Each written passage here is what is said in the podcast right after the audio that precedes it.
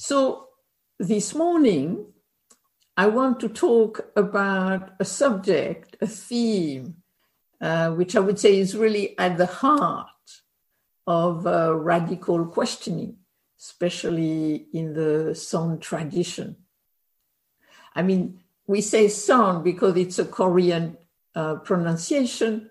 In China, it would be Chan. In Japan, it would be Zen. And each of them in each culture has a little different flavor, can have a slightly different practice.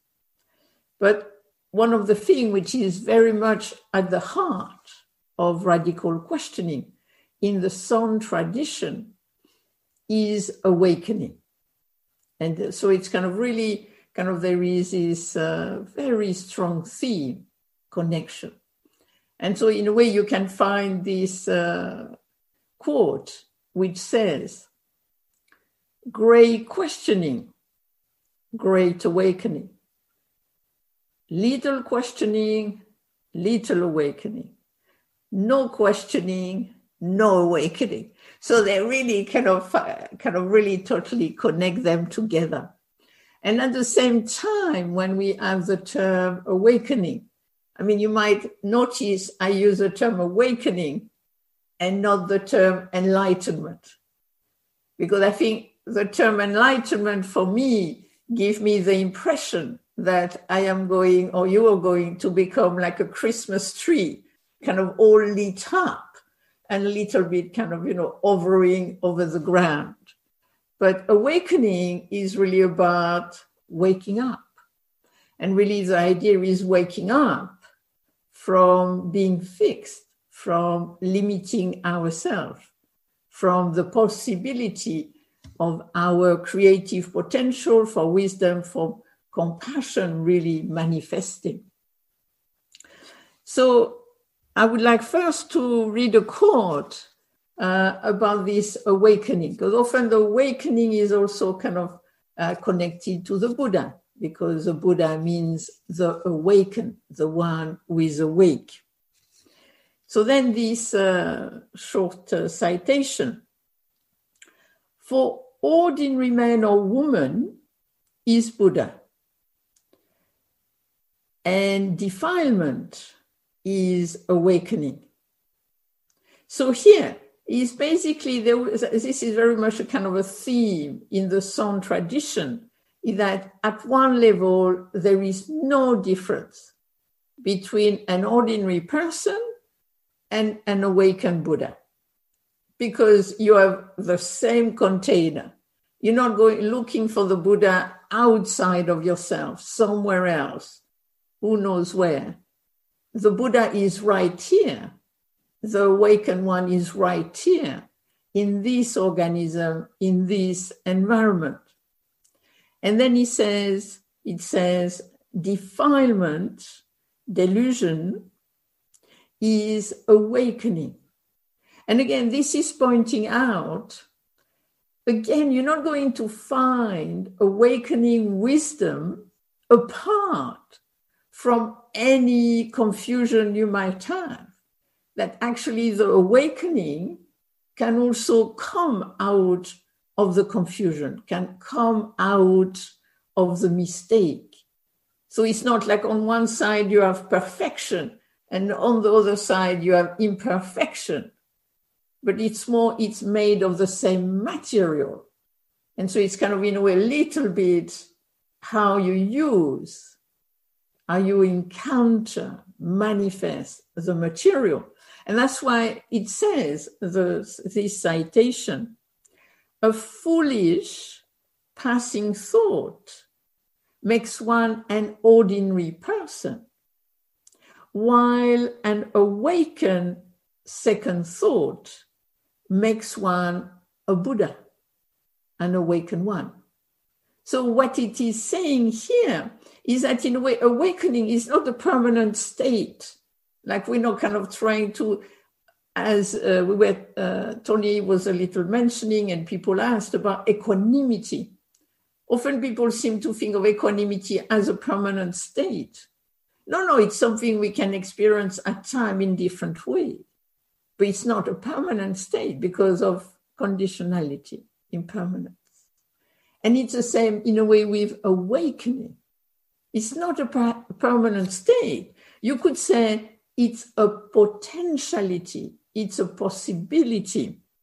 So, as soon as we have a foolish thought, then we are a little bit in the dark and we might not behave in the most wise and compassionate way. And then the following thought, we could see where we got stuck. We could see where we are harming, and we don't follow that, and we do something different.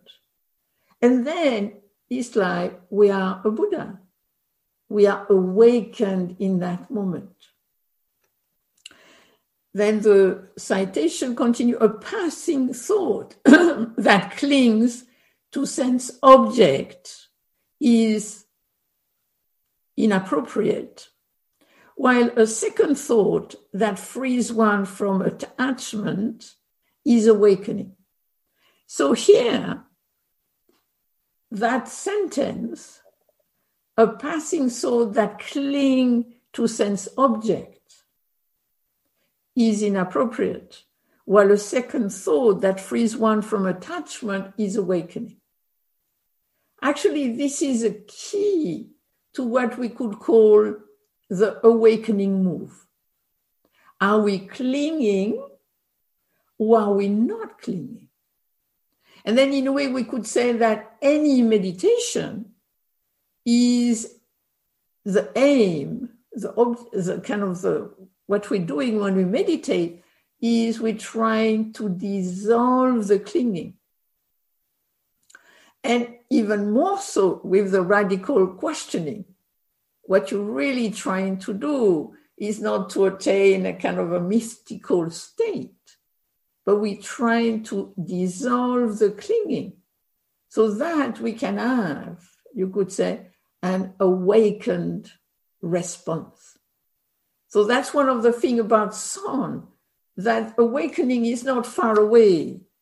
Awakening can be in any moment. If we cling, it's not there.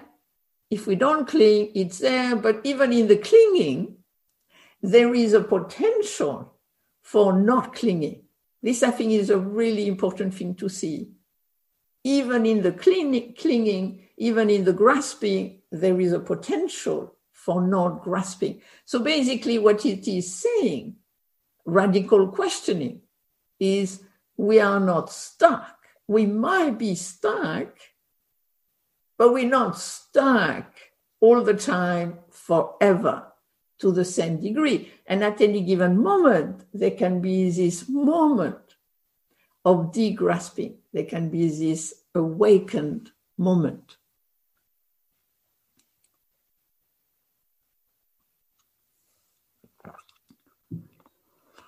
And then in the Son tradition, in the Son temple in Korea, where I studied practice for 10 years, actually, what was very uh, interesting about that temple, that monastery, is that they followed the teaching of Master Bojo, great Master Bojo, which, if you're interested, there is one of his book has been translated called Great Radiance, and it's a it has his uh, kind of a regular monk's title by Chinul. And it was translated by a friend of mine who was a monk in Korea, Robert Buswell. Again, we can put that in the notice board if it interests you.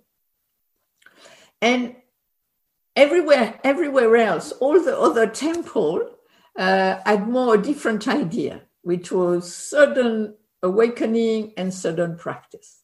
This is generally again the main theme of uh, Chan, Zen, Son, sudden practice, sudden awakening. Everything is sudden.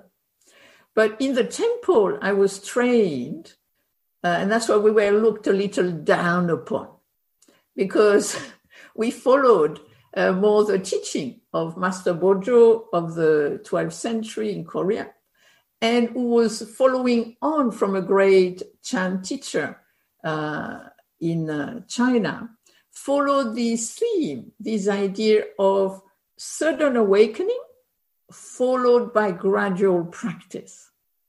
And I must say, this makes so much more sense to me than sudden practice, sudden awakening, because even sudden practice generally is not sudden. And as with the story Tony said yesterday of Master Huineng and, and uh, the disciple Wei Jiang, he sat for seven years before he had his breakthrough.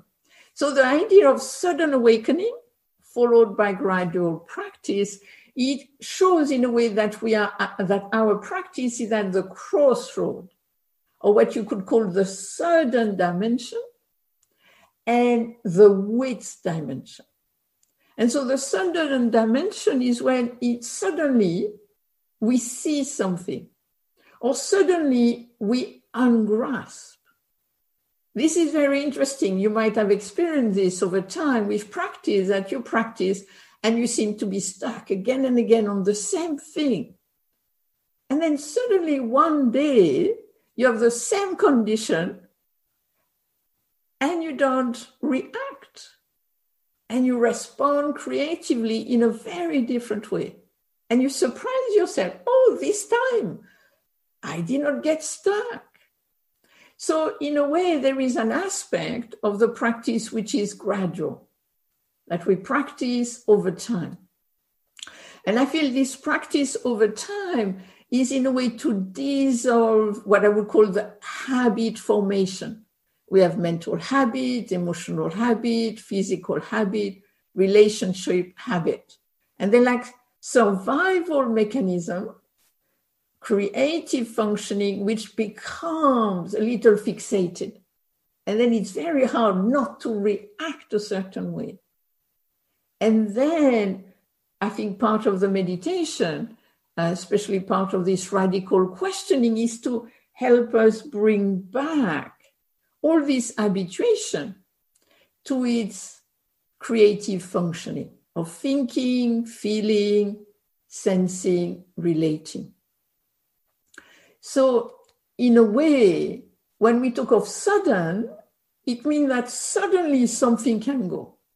And I feel some of us might have experienced this in meditation, where suddenly we just practice as usual, and suddenly we might be quiet and clear, or suddenly we can have some insight, or we can have some degrasping. And at the same time, uh, and we can also experience this in daily life. If suddenly we don't repeat the same thing and we're able to have a more creative functioning. And at the same time, because the habituation is over time, then in a way we have this gradual aspect. And so I think for me, this is a beautiful theme in a way, beautiful idea of the fact that suddenly in any given moment, we can be awakened. We can have an awakened response. But at the same time, this is not permanent because it's according to condition. And so, according to conditions, we have been quite habituated. And so, in a way, gradually over time, we work on this habituation, we diminish. And so in a way, there is, you could call, you could nearly say this two side to the practice. The more sudden experience, and then the more gradual development aspect. And then I wanted uh, to talk about uh, citation, which has always been very inspiring for me. And that one is from the uh, uh, Sixth Patriarch Huineng. And that's what he says, because this is a kind of interesting concept in terms of uh, meditation. And so he says, no thought, so this is a, an idea which you have uh, in uh, radical questioning. In some tradition, is this idea of no thought. But you have we have to see what do they mean by no thought. You can translate it as no thought, thoughtlessness, whatever. But basically, in Chinese, it means no thought. No thought is to see and to know all things with a mind free from grasping. So, in a way, no thought doesn't mean we have no thought, actually. And it doesn't mean the meditation is having no thought. But no thought is to see and to know all things with a mind free from grasping. So, in a way, the practice is not to stop thinking, but the practice is, in a way, to move from habituation, which is sticky, to functioning, which is wide open. And that's why it says, when in news, it pervades everywhere, yet it sticks nowhere. So, in a way, what we are trying to do in the practice is moving from the habituation, which really fix us and kind of limit us, to this creative functioning, which then help us to pervade everywhere without sticking anywhere. And then at the end of the quote, he says, but to refrain from thinking of anything so that all thoughts are suppressed, this is a bad idea. So, in a way, no thought is not to refrain from thinking anything. No thought, in a way, is not sticking to anything if we want, if we don't want to stick to it. Because as it said, it can pervade everywhere. We can see and know a lot of things. So it doesn't mean that with the grasping, there is no creativity, there is no creative functioning. Because that's somebody, when the question was a little kind of saying yesterday about equanimity and joy and wonder. So the fact that, so that's why we have to be careful to think equanimity is nothing happens. Again, equanimity is not sticking. So, you know, it's kind of we move with this practice, we move from being sticky. So think of a Velcro. You know, we have Velcro and it's like it's really sticky. And then think of a surface where the Velcro is gone.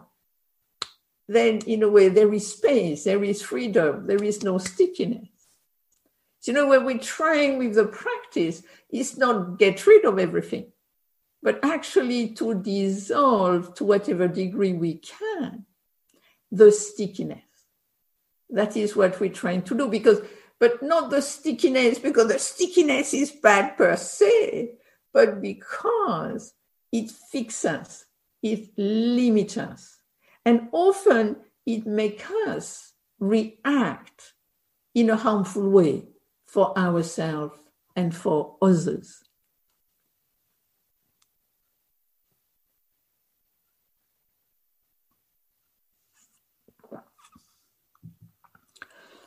And this brings me to the practice I thought we could do today. So today you can continue with the questioning uh, as the question, what is this?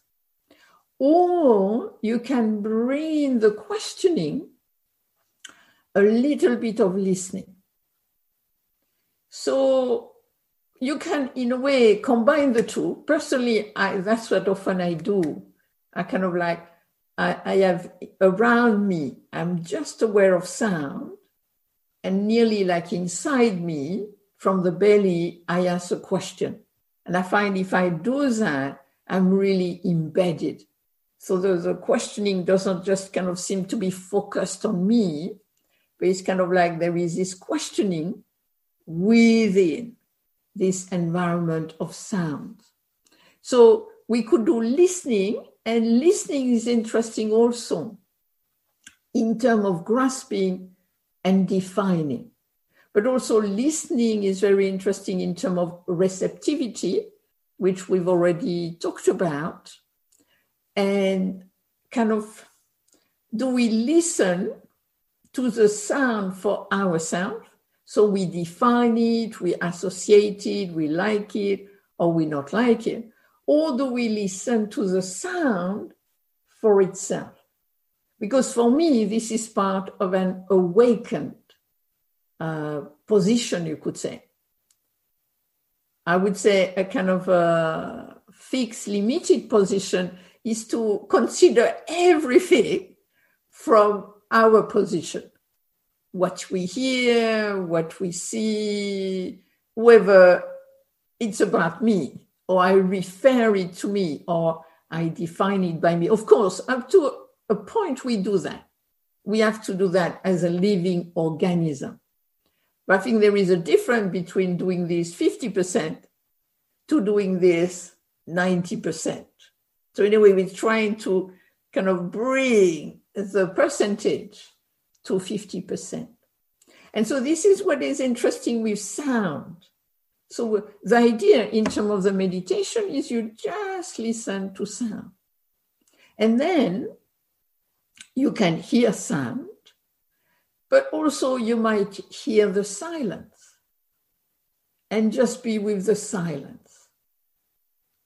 So, what is interesting with listening to sound is that it's not personal and also it's unpredictable. You cannot predict when uh, the car, you hear a car, or you hear a bird, or whatever it might be.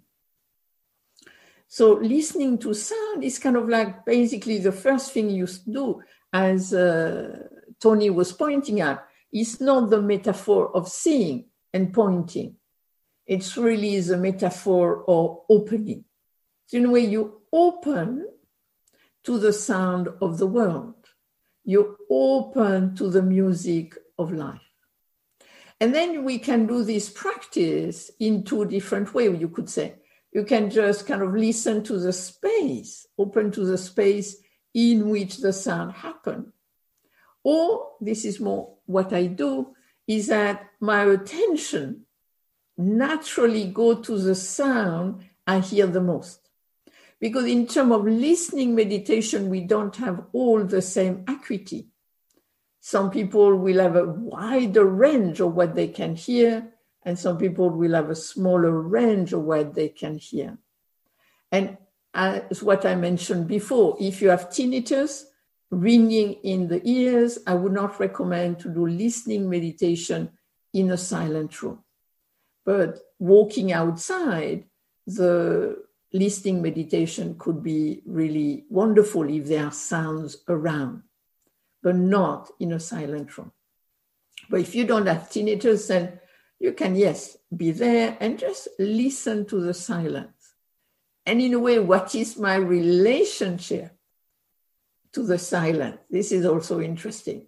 You're sitting there, no sound, hearing the silence, which at in some way its own sound, because you have a little sometimes sound in the ears, or there is a little um, you know, but then it's very subtle. And so often for me, what I find is that I hear the silence, it's very open, and then up my attention, my I hear a sound. And then I am aware of the sound, and the sound goes.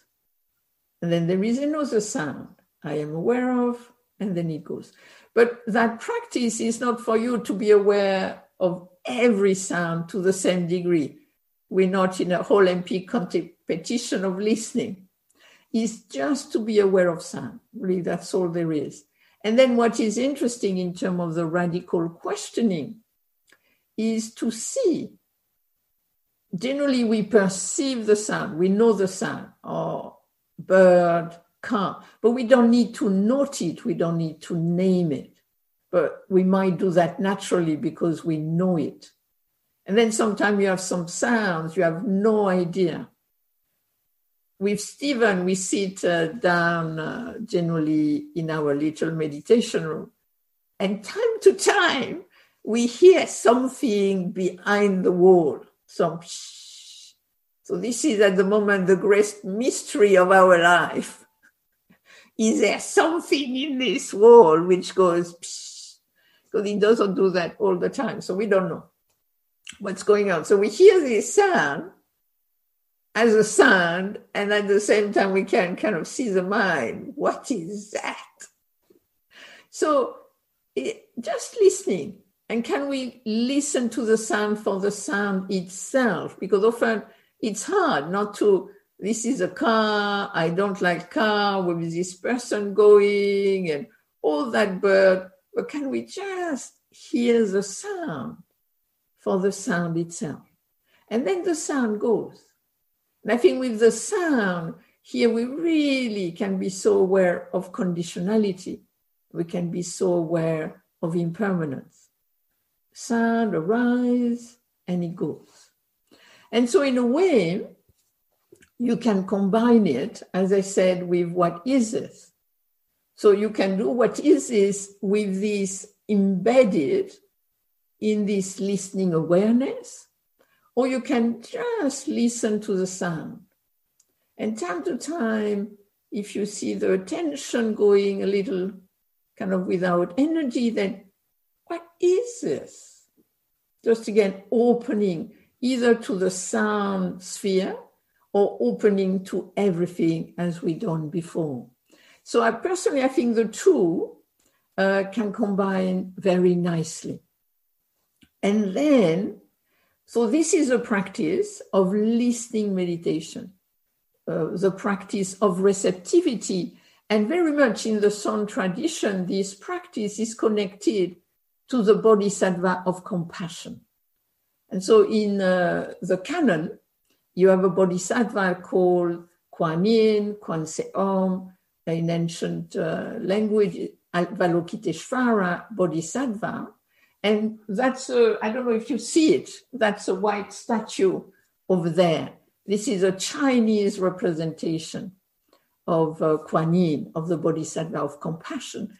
And the name of that uh, in Chinese, of that uh, Bodhisattva is actually Kuan Yin, the one who hear the sound, the cries of the world, and who respond wisely, compassionately to the suffering of the world. And so for me, what I think is that listening, meditation is a great training for what I would call compassionate, wise listening. And then from listening to sounds in daily life, we can move this to listening to word.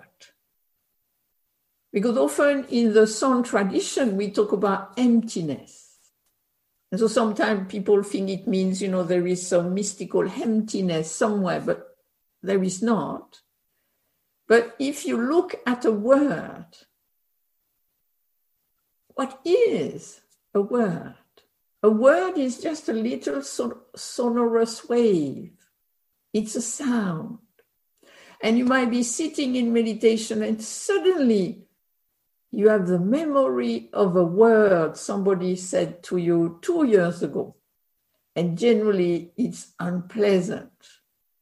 And then from that word, two years ago, then it becomes unpleasant now. Actually, the word is empty because as soon as it was said, it was gone. And then here we can really see the grasping to something which is so unsubstantial, but of course can be very harmful. And then that's why, for me, in a way, the opposite of grasping is creative engagement. How can I creatively engage with the word I hear? And so, this we can talk maybe more in the discussion or tomorrow morning. And so today, just to see if we want to continue with just asking in the question, what is this? Or if we want to bring a little bit of this listening meditation within it. And then in terms of doing the meditation practice where you are here in your room, then you have to see uh, in the past, I used to open my window, but it looks like you could not hear anything from the window. So I am not going to open my window. And it might make more sense for you to open your window unless it's really cold and unless the sound are really too much. So see, uh, in a way, what you what is more appropriate for you to open your window and there is some sound, or just to sit quietly in the silence in your room because I still hear some sound, but I kind of have double glazing, so I faintly, personally, hear cars and things of that nature. So that's what I wanted to suggest for this morning. And then now we can, just for a minute, just stretch a little bit before the meditation. So if we find a comfortable posture,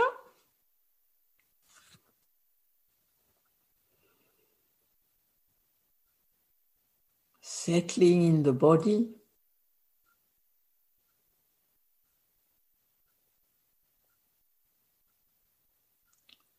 The back is upright but not tense.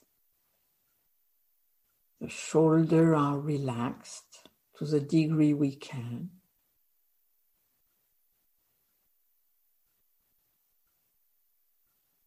We are grounded in our seat.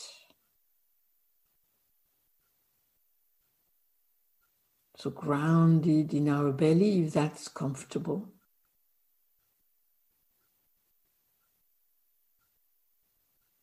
And then opening ourselves with calm and brightness to the sound of the world to the music of life.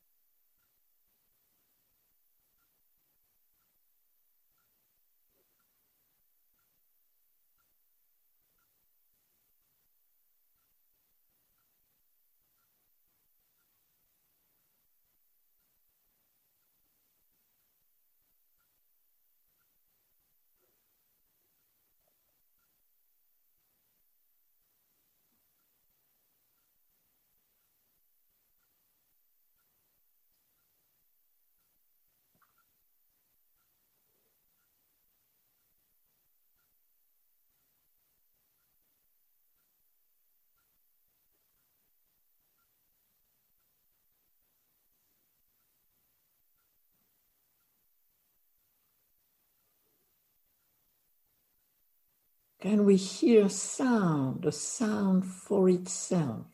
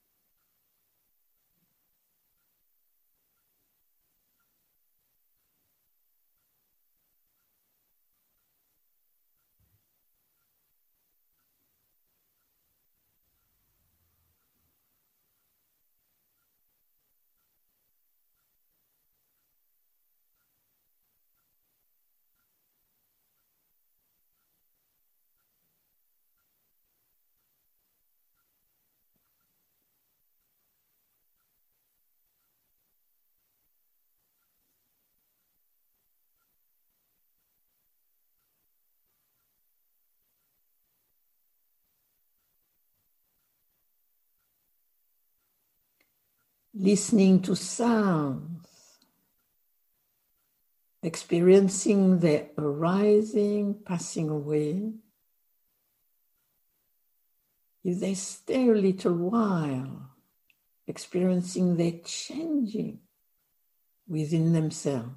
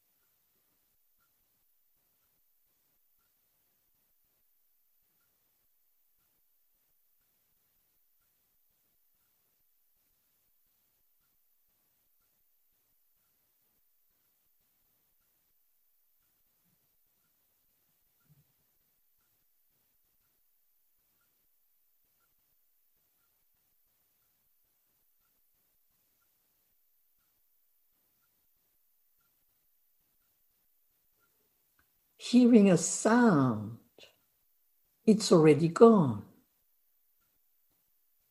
Can we let go of words from the past?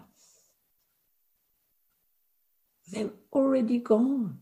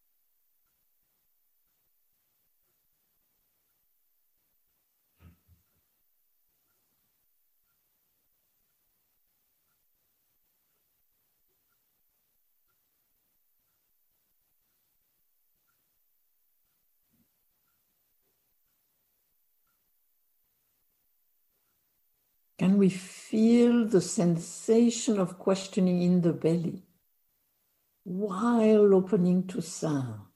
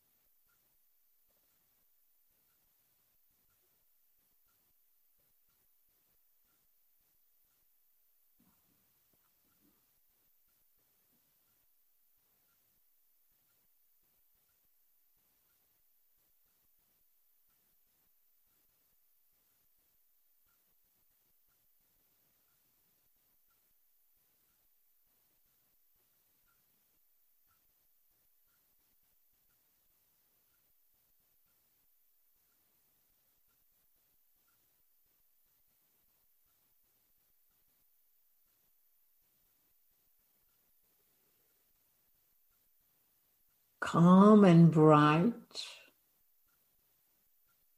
while listening to the music of life.